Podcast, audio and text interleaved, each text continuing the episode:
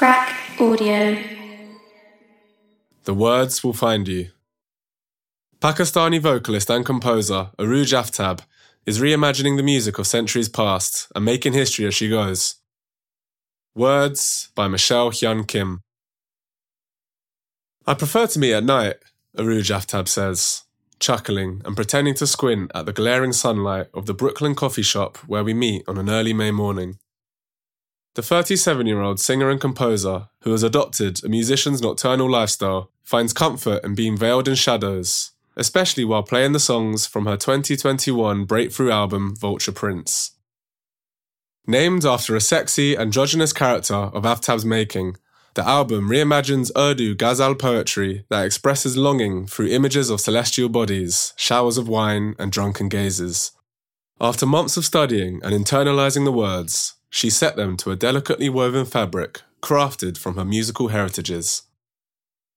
In her songs, you can hear the influence of the Qawwali and Hindustani music she grew up listening to in Lahore, Pakistan, the reggae and minimalist style she adopted when studying at Berklee College of Music, where she fell in with a crowd of international students from Argentina, Australia, Turkey, and Lebanon, and the diverse sounds of the New York jazz scene she plays in, including the composer pianist Vijay Iyer and the multiplicious instrumentalist Shahzad Ismaili in the trio Love in Exile. The resulting meditative arrangement of plucked guitar, harp, violin, and upright bass tangle with each other like vines before coming into bloom to convey the lingering melancholy of loss and the eventual re-emergence from grief.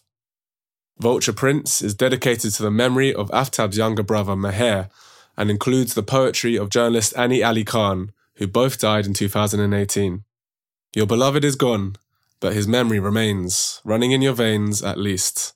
Aftab sings on Saans Lo, reviving a 2014 poem written by Khan to a soundtrack of synth drones and haunting flutes that sound like they're echoing from beyond. When she performs these weighty songs, Aftab chooses to be concealed, backlit with dark purples, blues, and reds, so that only the silhouettes of her and her band are showing. I feel like I need to be a little bit shadowed in order to convey that emotion to the crowds, she introspects, carefully collecting her words. It might draw from the mysticism of centuries past, but Vulture Prince has brought Aftab into the present day spotlight. This year, she became the first Pakistani artist ever to win a Grammy when she took the Best Global Music Performance category for the 8 Minute Mohabbat. She was also nominated for the coveted Best New Artist Awards and in April was the first Pakistani artist to play Coachella. I did not go there to win, Aftab says after attending the Grammys. I was really surprised when they said my name, but I was also like, yeah, fucking say my name, let's go. She adds, grinning and wagging two fingers for emphasis. She alternates between extreme pride and giggly incredulity, but develops a serious tone when considering the implications of her win. For the first time, the Grammys really stepped up, represented us, Asian and marginalised artists, and did it in an honest way, she says. It wasn't tokenism, they just let voting take place, as opposed to just deciding in the end who they wanted. They had BTS and Japanese breakfast come, and there was so much female and Asian representation that was rightly deserved. I felt more invited and entitled to be there than people like me ever have. Aftab's self assessment of being very present, dynamic, and in your face rings true as she peppers answers with assertive opinions and a generous amount of swear words, her coal lined eyes drilling into me at times. When she walks into the cafe wearing a dark leopard print shirt, matching leopard print boots, chunky rings, and sunglasses, the kind lady behind the counter eagerly greets her. This is my secret place, Aftab says in a low voice. The woman who makes the foods, it's like your mum is cooking for you. She likes to duck in here to avoid running into people in her neighbourhoods, which is not a symptom of her recent success, but from being part of New York's music scene for over a decade. Before quitting her video and audio editing job at Genius at the end of last year, she also composed scores for video games and films, and even won a Latin Grammy for doing background vocals on 2020 Residente song Antes que el mundo se acabe. Discussing the visibility that Vulture Prince has brought her, she shrugs. It's definitely the most that it's ever been, but it's not like it just came out of nowhere. My whole career, I've been experiencing it in waves, so it's not completely unfamiliar. There are some things Aftab is still reeling over, though, like her hilariously intimate encounter with President Joe Biden at the White House's Eid celebration just two days prior to our meeting. While reading a Rumi verse about refusing to drink water, she couldn't suppress her compulsion to joke around and paused to tell those present, I could actually use a sip of water. Biden immediately handed her a glass, and the crowd cooed. It was literally comedy, she laughs, likening aspects of the experience to the political satire Veep. When we were there, we were like, Veep is real. Veep is a documentary.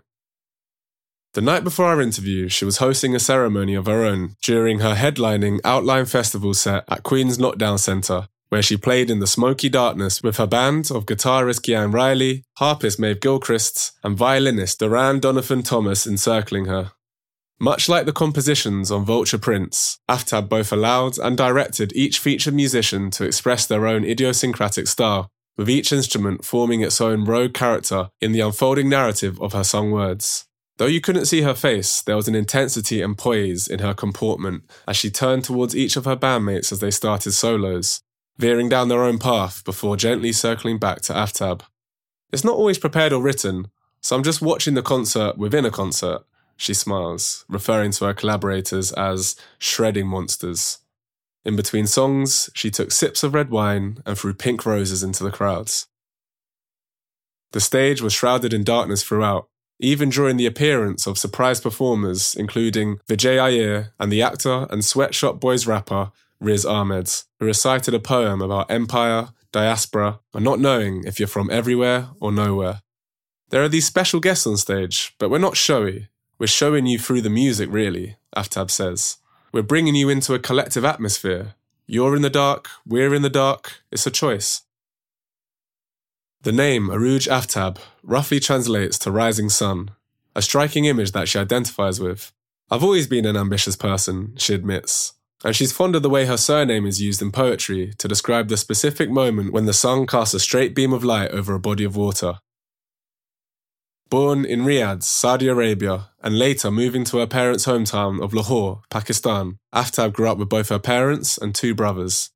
People's parents send them like teddy bears and gifts on WhatsApp. And my mum and dad are constantly sending me YouTube links to beautiful songs, which I'm guilty of not opening, she says. Lately, she's been reflecting on the desert's influence on her early subconscious. It's rough, but also soft, and it has its ups and downs. Since performing at Coachella, which evoked childhood memories of family barbecues out in the dunes. I was like, wait a minute, I'm from the desert, she says, her words getting faster. And the person I was with was like, Will you make your mind up at some point? Where the fuck are you actually from?